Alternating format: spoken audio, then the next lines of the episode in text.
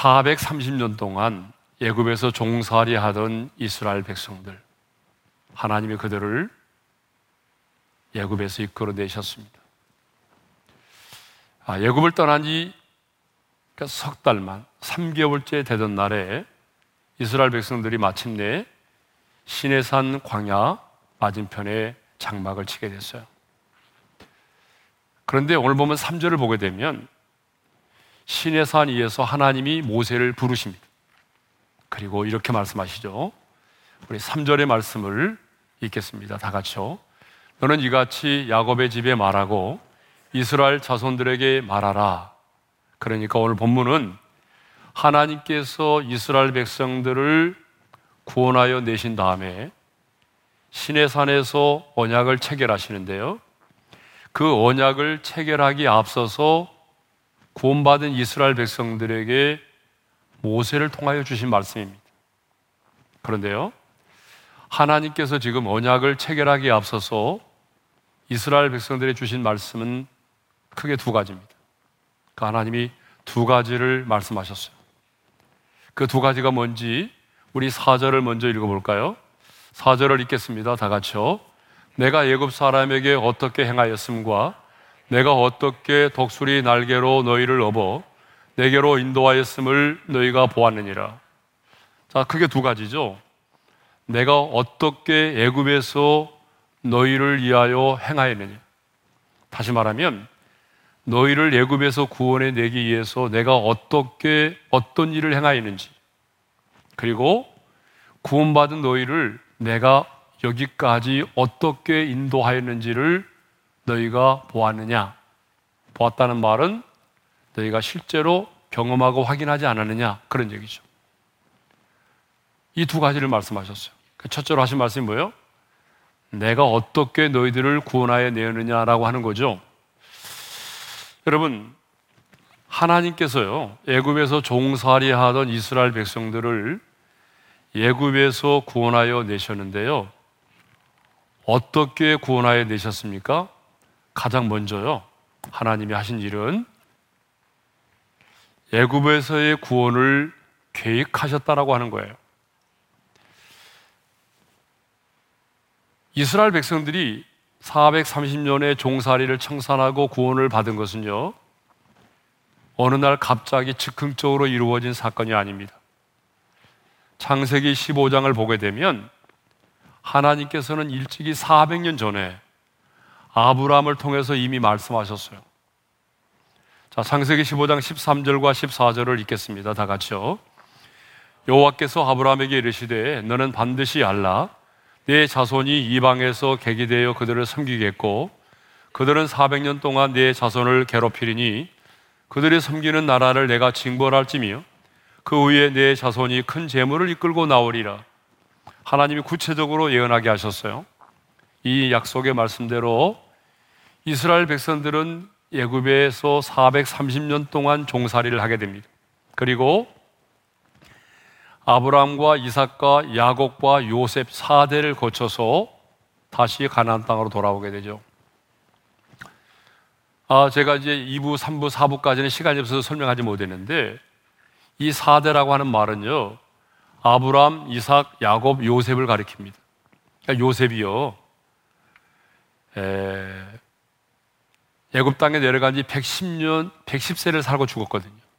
근데 요셉이 유언을 하나 남깁니다. 내가 죽거든 내 시신을 애굽에 묻지 말고 가나안 땅으로 가서 세겜 땅에 묻어달라고 요구를 하죠. 근데 여러분 이집트는요 미라가 굉장히 발달되어 있었어요. 그래서 그 요셉의 시신을 묻지 않고 어, 그대로 보관해 두었다가 이제 그들이 출애굽을 하게 될 때에 40년의 광야 생활, 16년 동안의 가나안의 원주민을 몰아내는 영적 전쟁을 치른 다음에 비로소 요셉의 시신을 가나안 땅에 세겜 땅에 묻습니다. 그러니까 여러분 요셉이 내 시신을 이곳에 묻지 말고 가나안 땅에 묻게 해달라고 하는 말은 이게 우연히 나온 말이 아닙니다. 하나님께서 이미 아브라함에게 사대 만에 돌아오리라고 했잖아요. 그래서 요셉의 시신이 이제 가나안 땅 세겜 땅의 묻힘으로 인해서 사대 만에 돌아오리라는 예언이 이루어진 것입니다. 네. 자, 제가 지금 무슨 얘기를 하고 있냐면 이렇게 이스라엘 백성들이 종되었던 예굽 땅에서 구원을 받게 된 것은 우연히 이루어진 사건이 아니라 철저한 하나님의 구원의 계획 속에서 하나님의 섭리와 경륜을 따라서 이루어졌다는 거죠. 그런데 우리의 구원도 마찬가지입니다. 저와 여러분이 어떻게 해서 예수를 믿게 되었고 하나님의 자녀가 되었습니까? 어느 날 갑자기 즉흥적으로 우리의 구원이 이루어졌을까요? 절대로 그렇지 않습니다. 저와 여러분이 구원을 받은, 받은 구원의 과정을 보게 되면 얼마나 하나님이 철저하게 우리의 구원을 계획하셨고 그리고 하나님의 섭리와 경륜을 따라 단계적으로 우리의 구원이 이루어졌음을 우리가 알 수 있습니다. 그래서 이 놀라운 구원의 비밀을 알았던 사도 바울은 로마서 8장 30절에서 우리의 구원의 서정을 이렇게 언급하고 있어요. 우리 다 같이 읽겠습니다. 또 미리 정하신 그들을 또한 부르시고 부르신 그들을 또한 의롭다 하시고 의롭다 하신 그들을 또한 영화롭게 하셨느니라. 하나님이 우리의 구원을 위해서 우리를 정하셨다고 말하죠. 바울은 이것을 어떻게 표현합니까? 창세전에 그리스도 안에서 기쁘신 뜻대로 하나님이 우리를 선택 예정하셨다고 말하죠. 그런데 많은 사람들은 이 선택과 예정의 교리를 굉장히 비아냥거립니다. 아, 이건 병 주고 약 주는 거냐? 아니, 택함 받은 사람만 구원을 받는다고 한다면 그러면 우리는 전도할 필요가 없겠네? 라고 반문하죠.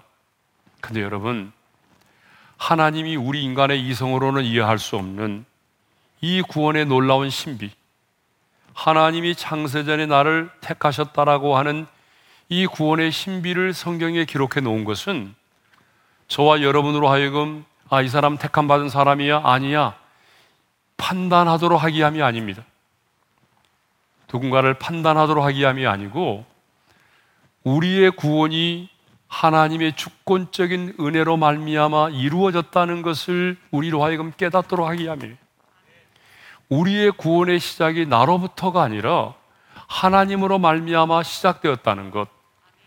오직 우리의 구원은 하나님의 은혜라는 것을 설명하기 위해서 하나님이 인간의 이성으로 이해가 불가능한 이 선택과 예정의 교리를 언급하신 겁니다. 하나님은 우리를 선택하셨고 때가 되면 우리를 세상 가운데서 부르셨어요. 그런데 하나님의 부르심의 모양과 시기는 각 사람마다 너무나 다르다는 거죠. 어떤 사람은요, 믿음의 가정에서 자연스럽게 하나님의 부르심을 받습니다.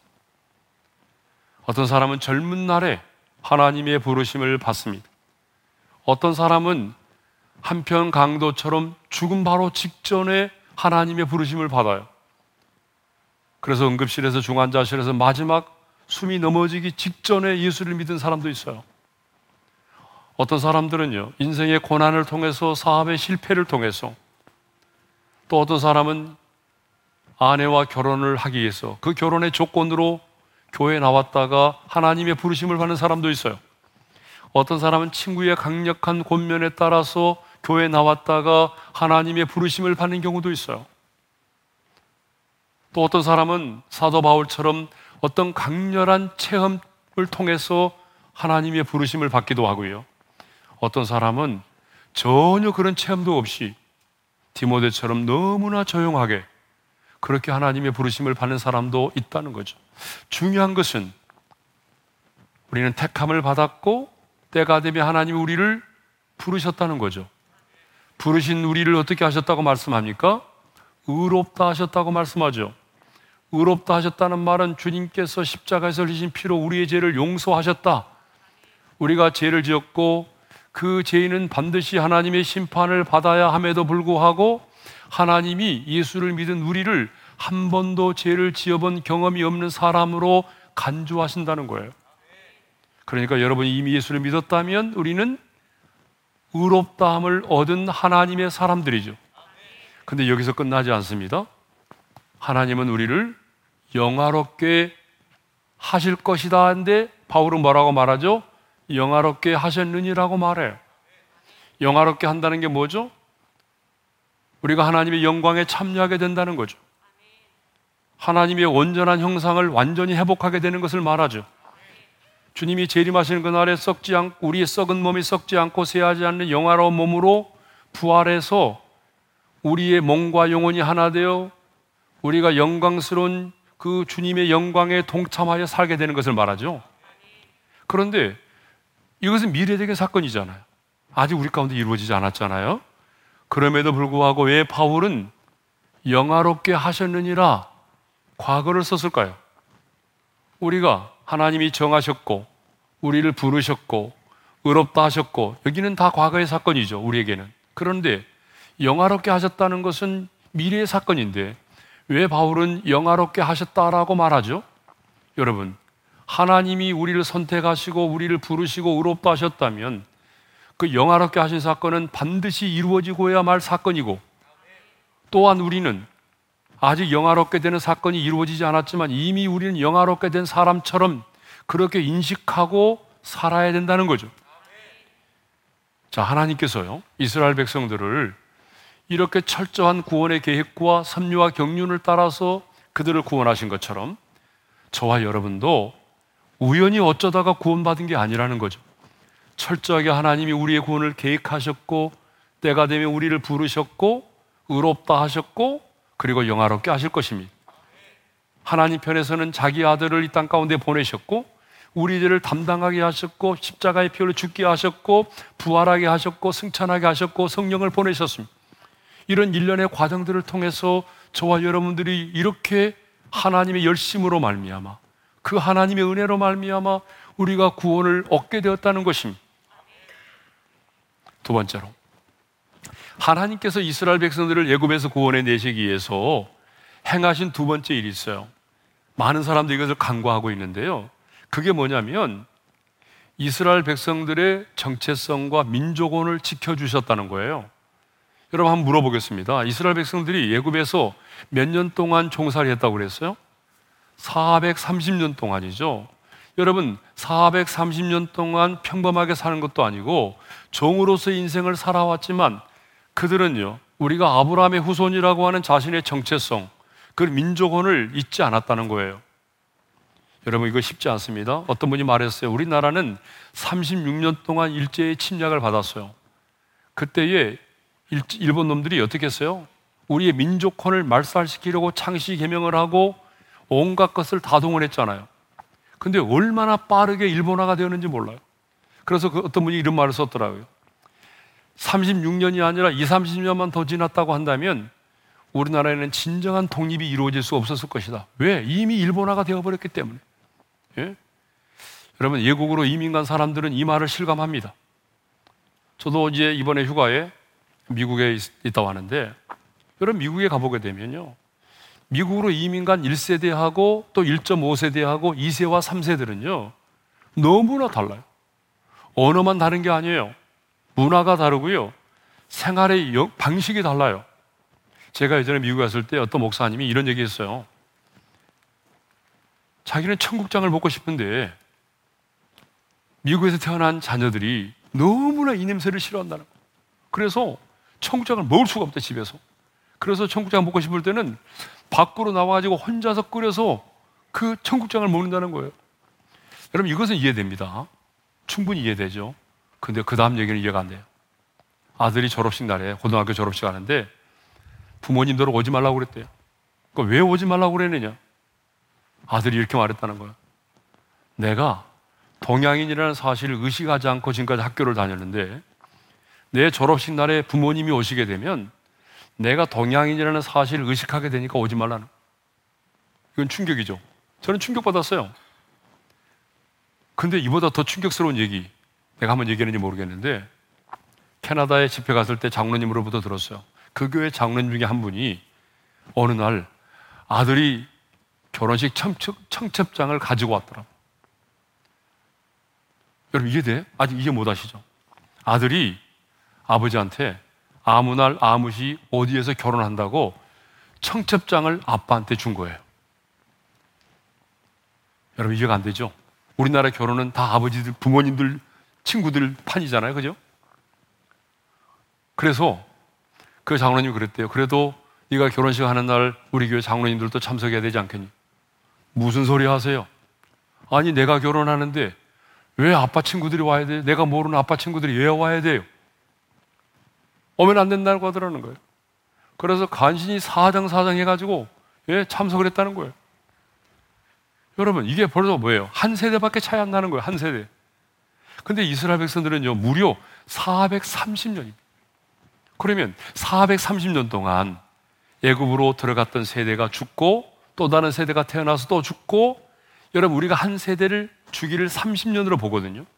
한 세대의 주기를 30년으로 본다면 430년이면요.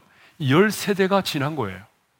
또 다른 세대가 태어나서 죽고 또 다른 세대가 태어나서 죽고 430년. 그런데 놀랍게도 그들이 예굽을 떠날 때 여러분 모세의 인도를 받아서 장정만 60만 명이니까 아이들까지 포함하면 200만 명이 넘는 사람들이 똘똘 뭉쳐서 출애굽을 하게 됐다는 거죠. 이걸 뭘 말하죠? 여러분, 이건 하나님의 은혜죠. 430년이라는 세월을 지나는 동안에 우리가 아브라함의 후손이라는 그 정체성과 민족원을 잃지 않았다는 거예요. 이거 하나님께서 그들에게 베풀어 주신 놀라운 은혜입니다. 많은 사람들이 이걸 강구하고 있어요. 여러분, 이것 자체도 놀라운 하나님의 은혜였죠. 네.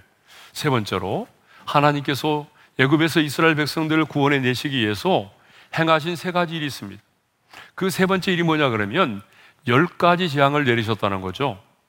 자, 열 가지 재앙에 대해서는 자세하게 언급하지 않겠습니다. 열 가지 재앙이 뭐죠? 자, 나일강의 피로 변하는 피재앙부터 시작해서 개구리, 이, 파리, 가축 돌림병, 악성 종기, 우박, 메뚜기, 흑암, 장자의 재앙이에요. 그럼 여러분에게 물어보겠습니다. 왜 하나님은 전능하신 하나님이신데 한두 가지 재앙만으로도 애굽의 바로 왕을 제압할 수 있잖아요. 그런데 왜 열 가지 재앙을 내리셨을까요? 여러분, 왜 하나님은 복잡하게 열 가지 재앙을 내리셨을까요? 단번에 장자의 재앙 한 번으로도 이스라엘 백성들을 구원해 내릴 수 있을 텐데 왜 하나님은 복잡하게 열 가지 재앙을 그 땅 가운데 내리셨어요? 그 이유는 이스라엘 예굽의 사람들이 섬기는 신과 관련돼 있어요. 당시의 예굽 사람들은요, 황소를 비롯해서 그러니까 그들이 나중에 황소를 만들잖아요. 그죠? 금으로. 네. 80여 종의 신들을 섬기고 있었어. 80여 종의 신들을 섬기고 있었다. 그래서 하나님은요, 이스라엘 백성들을 구원하실 때 애굽 사람들이 섬기고 있는 그들이 섬기고 있는 신들을 동원해서 그들을 심판하셨어요. 그래서 너희들이 섬기고 있는 신이 진정한 신이 아니라는 거예요. 하나님만이 하나님 자신만이 살아계신 분이시고 하나님 자신만이 온 세계를 주관하고 다스리시는 유일하신 분이심을 드러내기 위함이었어요. 애굽의 바로 왕과 그 백성들에게 그리고 모세의 지시를 따라 출애굽을 해야 될 이스라엘 백성들에게 하나님만이 살아계신 참 하나님이시고 하나님만이 온 세상을 주관하시고 다스리시는 유일한 분이심을 드러내기 위해서 하나님은 열 가지 재앙을 내리셨던 것입니다. 마지막으로 하나님께서 이스라엘 백성들을 예굽에서 구원해내기 위해서 행하신 네 번째 일이 있습니다. 그것은 6월절 어린 양의 피로 이스라엘 백성들을 구원해내셨다는 거죠. 하나님은 예굽 땅에 장자의 재앙을 내리실 때에 이스라엘 백성들로 하여금 해질 무렵에 가축의 수대로 흠없는 어린 양을 잡아서 그 짐승의 피를 문설주와 임방에 바르도록 지시를 했어요. 그리고 이스라엘 백성들은 모세의 지시를 따라서 순종했습니다. 그랬더니 그날 밤에 어떤 일이 벌어졌나요? 출애굽기 12장 29절입니다. 다 같이요. 밤중에 여호와께서 애굽 땅에서 모든 처음 난 것 곧 왕위에 앉은 바로의 장자로부터 옥에 갇힌 사람의 장자까지와 가축에 처음 난 것을 다 치심에 그날 밤이죠. 여러분 여기서 그날 밤은 어떤 밤일까요? 하나님의 지시대로 6월절에 어린 양을 잡고 그 흠없는 어린 양의 피를 문설주와 인방에 바르고 그 집안에 있던 그날 밤입니다. 그날 밤에 하나님의 사자가 그 문설주와 임방에 어린 양의 피가 발라져 있지 않은 가정 가정을 찾아가서 어떻게 했다는 거예요? 그 집안에 있는 사람의 장자와 짐승의 초태생을 다 죽였다는 거예요. 그러니까 한순간에 예굽의 온 땅에 초상집이 돼버린 거죠. 바로의 장자도 죽었어요. 감옥 속에 갇혀 있는 사람의 장자도 죽었어요. 낙타 새끼, 첫, 낙타의 첫 새끼도, 염소의 첫 새끼도 죽었어요. 그러자 드디어 애굽의 바로 왕이 기복 항복했어요. 그래서 이스라엘 백성들이 당당하게 노예의 신분을 벗고 하나님의 사람으로 출애굽을 하게 된 거죠. 여러분 그렇죠? 예. 그런데 그러면 왜 이스라엘 백성들의 집에는 처음 난 것들이 죽임을 당하는 이런 심판과 재앙이 임하지 않았을까요? 여호와의 사자가 그 문설주와 임방에 발라져 있는 피를 보았기 때문이라고 말하죠. 자, 출애굽기 12장 13절 하반절의 말씀을 읽겠습니다. 다 같이요. 내가 피를 볼 때에 너희를 넘어가리니 재앙이 너희에게 내려 멸하지 아니하리라. 그 피를 볼 때에 넘어갔다는 거죠. 그래서 6월절 영어로 뭐라고 말하죠? 패스 오버라고 말하죠. 여호와의 사자가 그 피를 보고 재앙을 내리지 아니하고 넘어갔다는 거예요. 그런데 성경은요 놀랍게도 그날 저녁 이스라엘 백성들을 구원해 내기 위해서 희생당한 6월절 어린 양을 예수 그리스도라고 분명히 말하고 있어요. 고린도전서 5장 7절 하반절의 말씀을 읽겠습니다. 다 같이요. 우리의 6월절 양 곧 그리스도께서 희생되셨느니라. 예. 그래서 세례 요한도 자기 제자들에게 예수님을 향해서 뭐라고 소개하자면 보라 세상 죄를 지고 가는 하나님의 어린 양이로다라고 소개했습니다.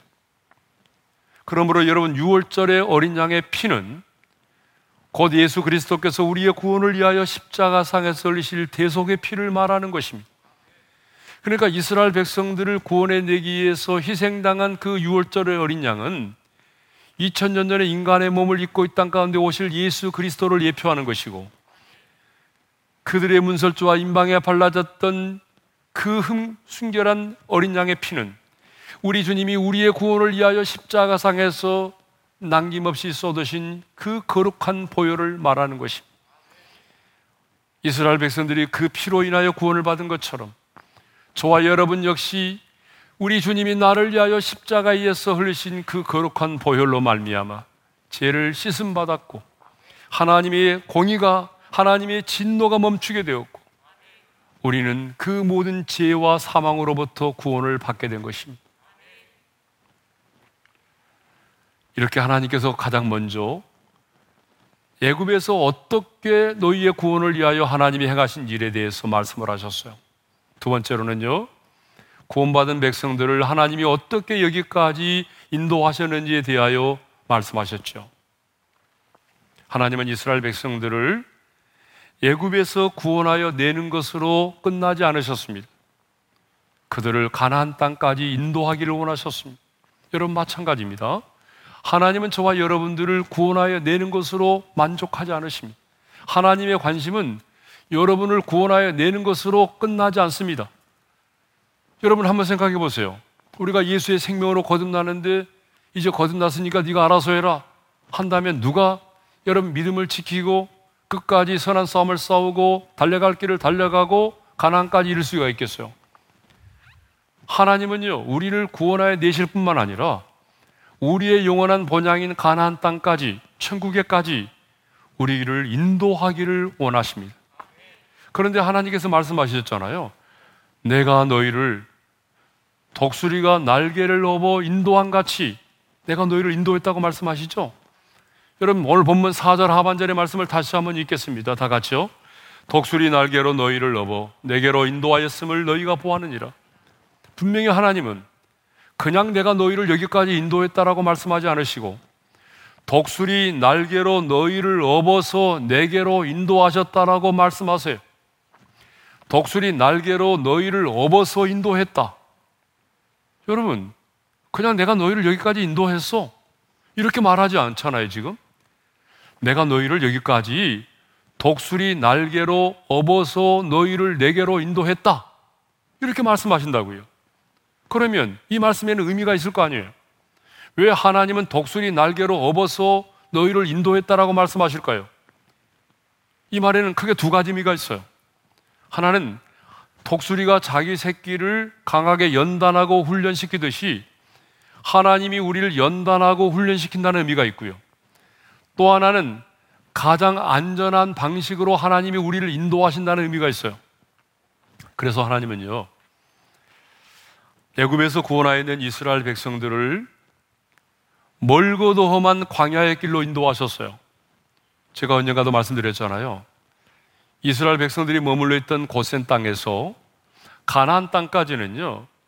여러분 그 해안길을 따라오게 되면 빠르면은 일주일, 늦어도 10일이면 도착할 수 있는 길이에요. 그런데 하나님은 그 빠른 길을 놔두시고 왜 멀고도 험한 광야길로 인도하셨을까요? 누가 그 길을 선택했나요? 이스라엘 백성들이 스스로 선택했나요? 하나님 우리는 이 길로 가겠습니까? 그러니까 하나님이 오케이 그렇게 허락했나요? 아니죠. 여러분 출애굽기 13장 18절을 보세요. 다 같이 읽겠습니다. 다 같이요.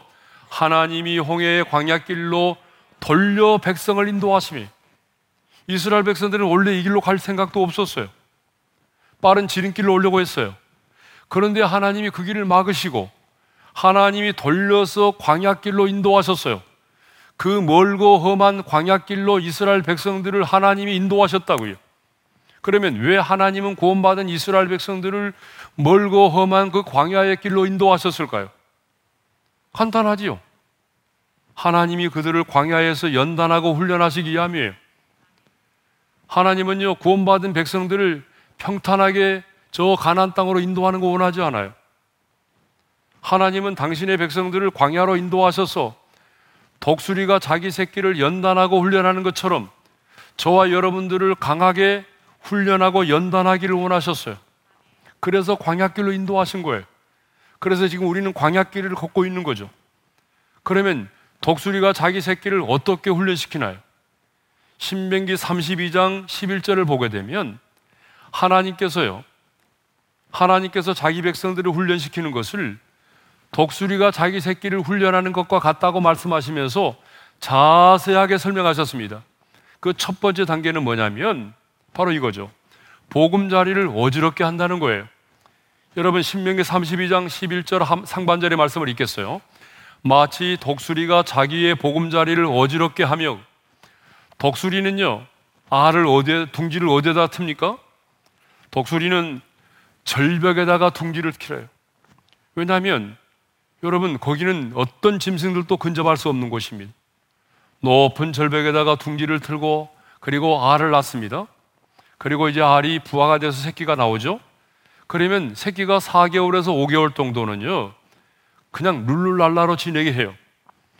어미 독수리가요, 매일 매 순간 먹이를 가져다가 먹여줘요. 그러니까 4개월에서 5개월 때까지 이 새끼 독수리는요, 그냥 그 따뜻한 보금자리 안에서 있기만 하면 되는 거예요. 그냥 가져다 주는 먹이를 먹기만 하면 되는 거예요. 룰룰랄라요. 그런데 5개월에서 6개월이 됐는데도 이 독수리 새끼가 날지 않아요? 그러면 어떻게 합니까? 그때부터 이 보금자리를 어지럽게 한다고 그랬잖아요.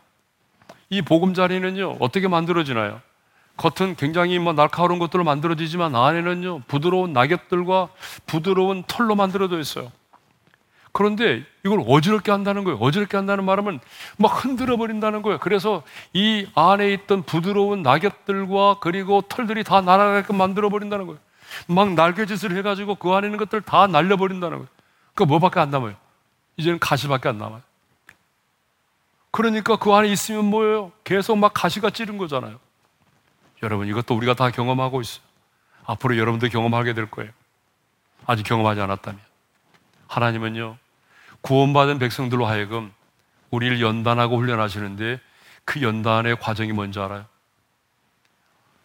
내가 의지했던 것, 내가 사랑했던 그 모든 것들을 끊어버리세요. 참 이상하죠? 내가 의지했던 것 있잖아요. 내가 사랑했던 것들을 끊어버리십니다. 내 삶에 안주하지 못하게 하셔. 그래서 내 인생을 송두리째 막 흔들어 버리세요. 내 인생을 막 송두리째 흔들어 버린다. 막 가시가 나를 찌른다고.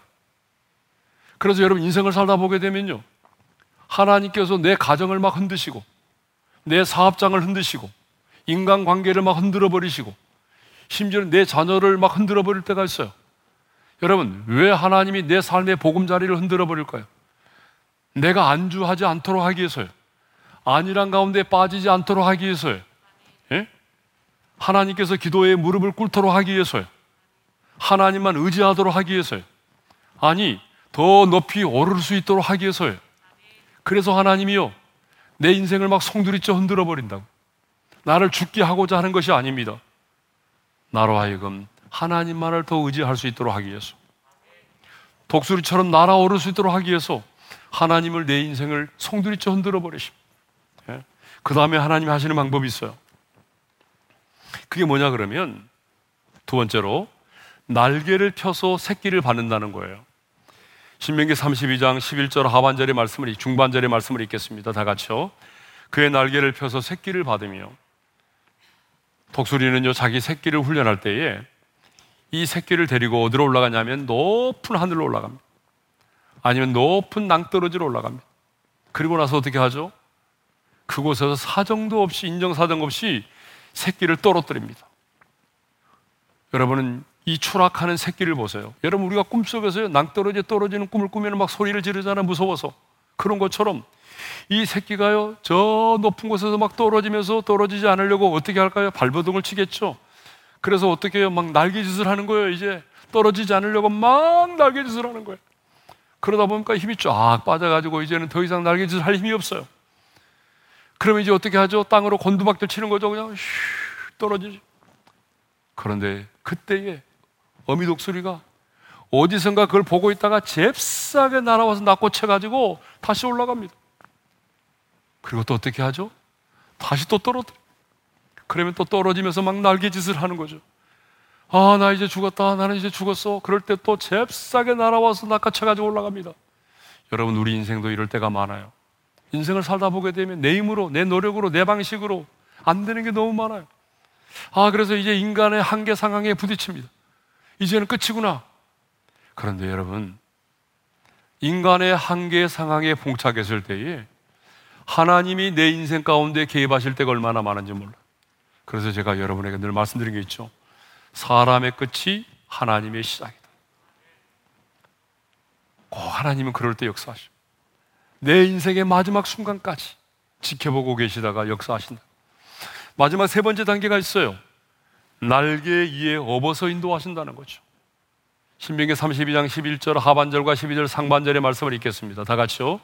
그의 날개 위에 그것을 없는 것 같이 여호와께서 홀로 그를 인도하셨고 방금 말씀드린 것처럼 새끼가 저 하늘에서 떨어집니다.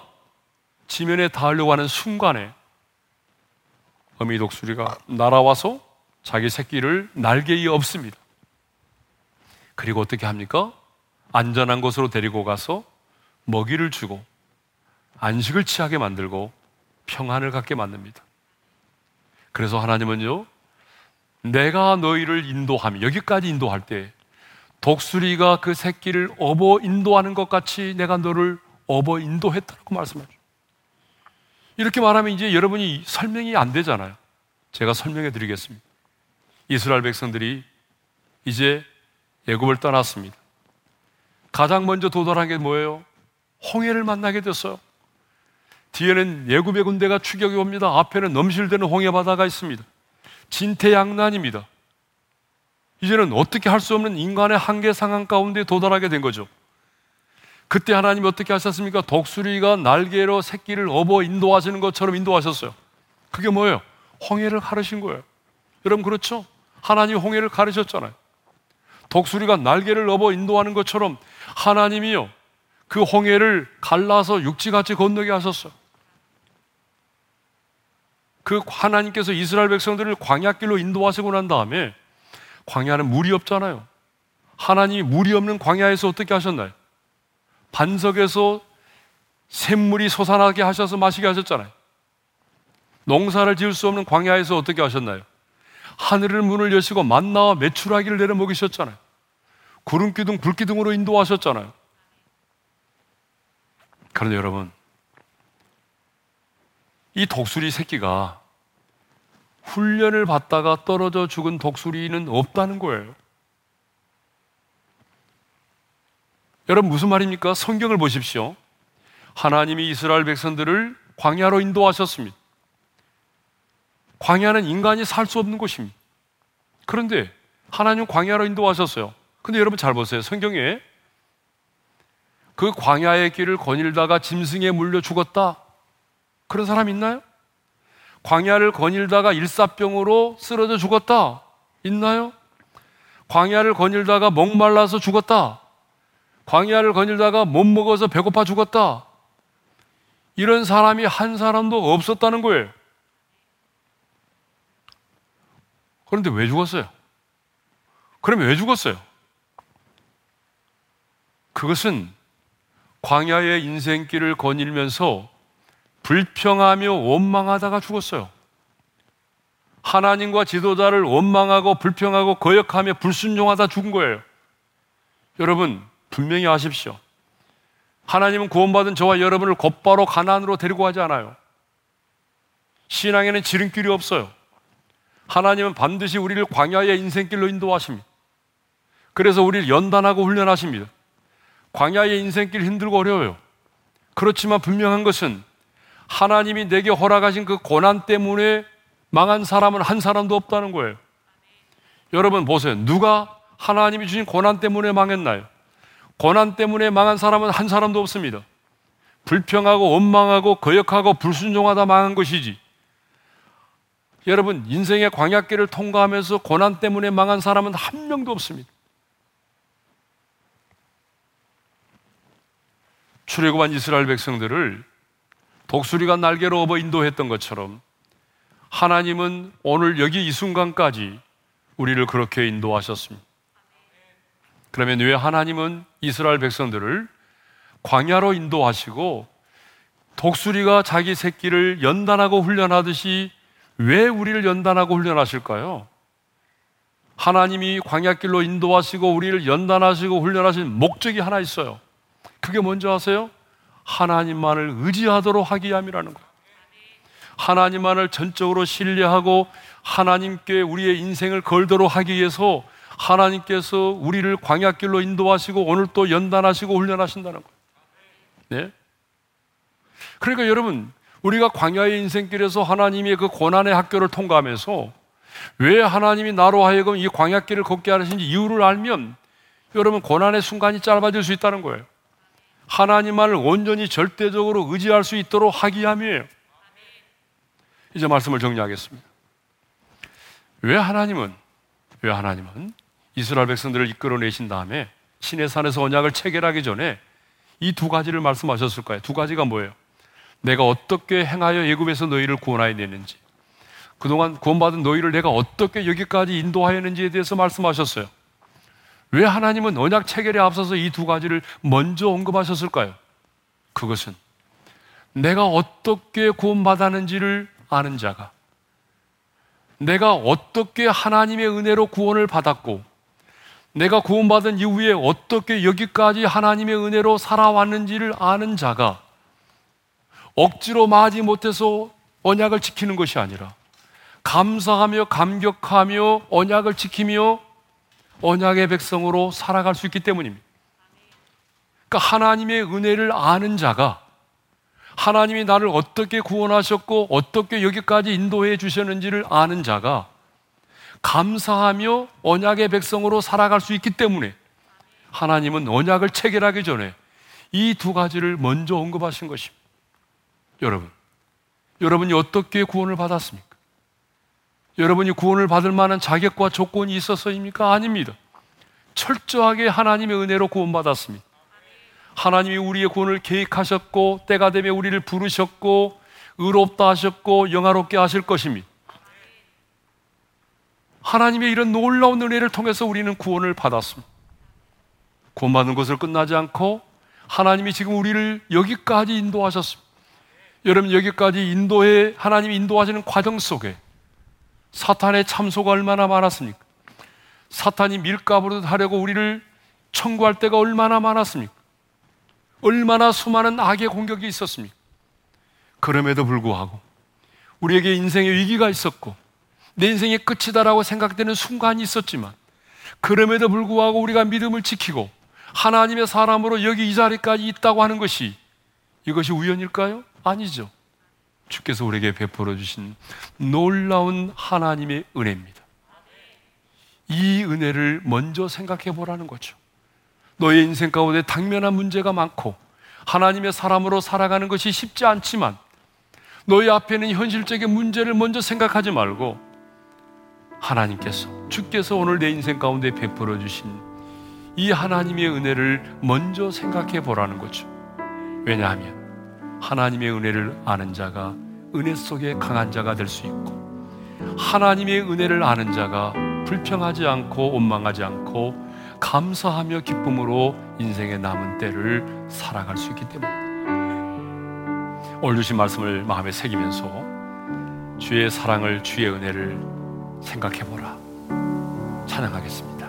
주의 사랑을 주의 선하심을 주의 은혜를 생각해 보라. 하늘보다도 더 높으신 아버지의 사랑 크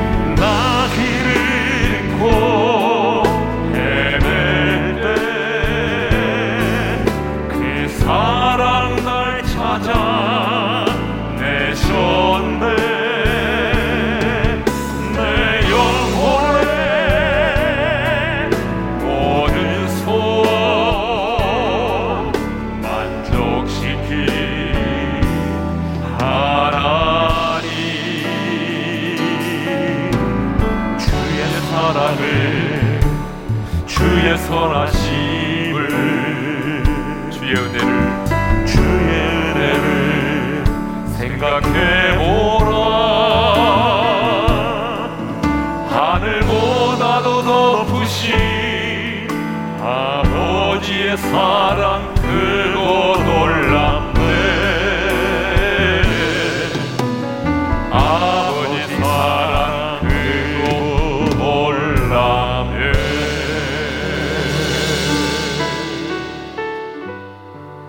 자, 우리 한번 주신 말씀 마음에 새기며 기도할까요?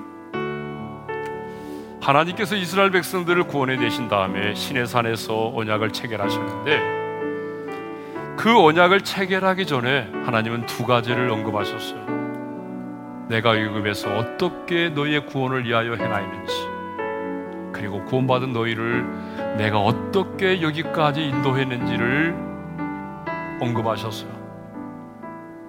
여러분 여전히 우리는 광야의 길을 걷고 있고 여전히 우리의 인생에는 많은 어려움이 있어요. 답답한 문제들이 많이 있어요. 그렇지만 하나님은 오늘 우리에게 가장 먼저 하나님께서 나를 어떻게 구원하여 주셨는지 하나님이 나를 구, 구원해 주신 구원의 은혜를 생각해 보라는 거예요. 어떻게 하나님이 여기까지 나를 인도해 주셨는지 그 하나님의 은혜를 생각해 보라는 거예요. 여러분 놀랍지 않아요? 어떻게 나 같은 죄인이 구원을 받을 수 있죠? 수많은 사탄의 참소와 공격이 있는데 인생에 이기가 많았지만 어떻게 내가 믿음을 지키며 오늘 하나님의 사람으로 여기 이 자리에 있을 수 있나요? 하나님의 놀라운 은혜죠. 때로는 하나님이 내 인생에 송두리째 흔들시기도 하고 내 삶의 보금자리를 어지럽게 하기도 하시고 때로는 나로 하여금 하나님만을 의지할 수 있도록 하기 위해서 나를 연단하고 훈련하셨지만 그래서 내가 오늘 여기 이 자리에 있다는 것은 하나님의 은혜잖아. 하나님, 내 인생에 산적한 문제가 많지만 나를 구원해 주신 그 하나님의 구원의 은혜, 나를 여기까지 인도해 주신 하나님의 그 놀라운 은혜를 잊지 않게 하시고 그 하나님의 은혜로 인해서 내가 불평하거나 원망하지 않고 감사하며 기쁨으로 언약의 백성으로 살아가게 해달라고. 우리 주여 한번 부르고 함께 기도할까요? 주여 한번 부르고 기도하십시다. 주여! 할렐루야,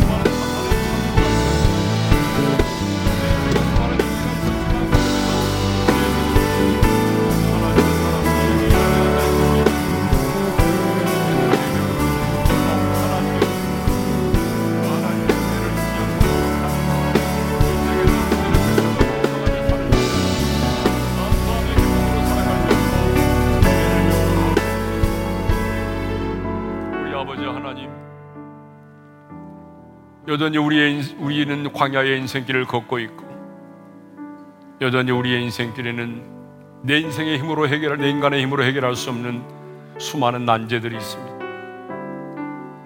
현실적으로 답답한 문제들이 너무나 많습니다.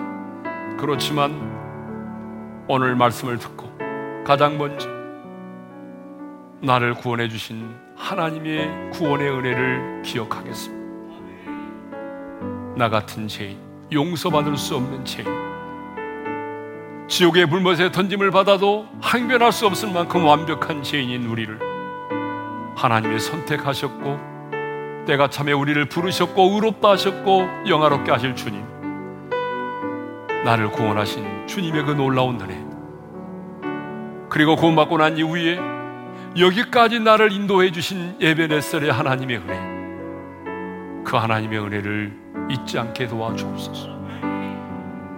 수많은 인생의 위기가 있었고 아 내 인생은 이렇게 끝이 나는구나라고 한 생각되는 순간도 있었고 수많은 유혹도 있었고 수많은 사탄의 참소와 공격이 있었지만 그래도 오늘 여기 이 자리 믿음을 지키며 하나님의 사람으로 살아갈 수 있음이 하나님의 은혜임을 고백하고 그 하나님의 은혜 속에 강한 자로 살아가기를 소망합니다. 내게 베풀어 주신 놀라운 그 구원의 은혜를 인하여 인생의 남은 때를 불평하거나 원망하지 않고 감사하며 기쁨으로 언약의 백성으로 살아갈 수 있도록 우리에게 은혜를 베풀어 주옵소서. 이제는 우리 주 예수 그리스도의 은혜와 하나님 아버지의 영원한 그 사랑하심과 성령님의 감동 감화 교통 인도하심이 이제는 내게 베풀어 주신 놀라운 주의 은혜를 생각하며 불평과 원망하지 않고 감사하며 감격 속에 언약을 지키며 새 언약의 백성으로 당당하게 살기를 소망하는 모든 지체들 위해 이제로부터 영원토로 함께 하시기를 축원하옵나이다. 아멘.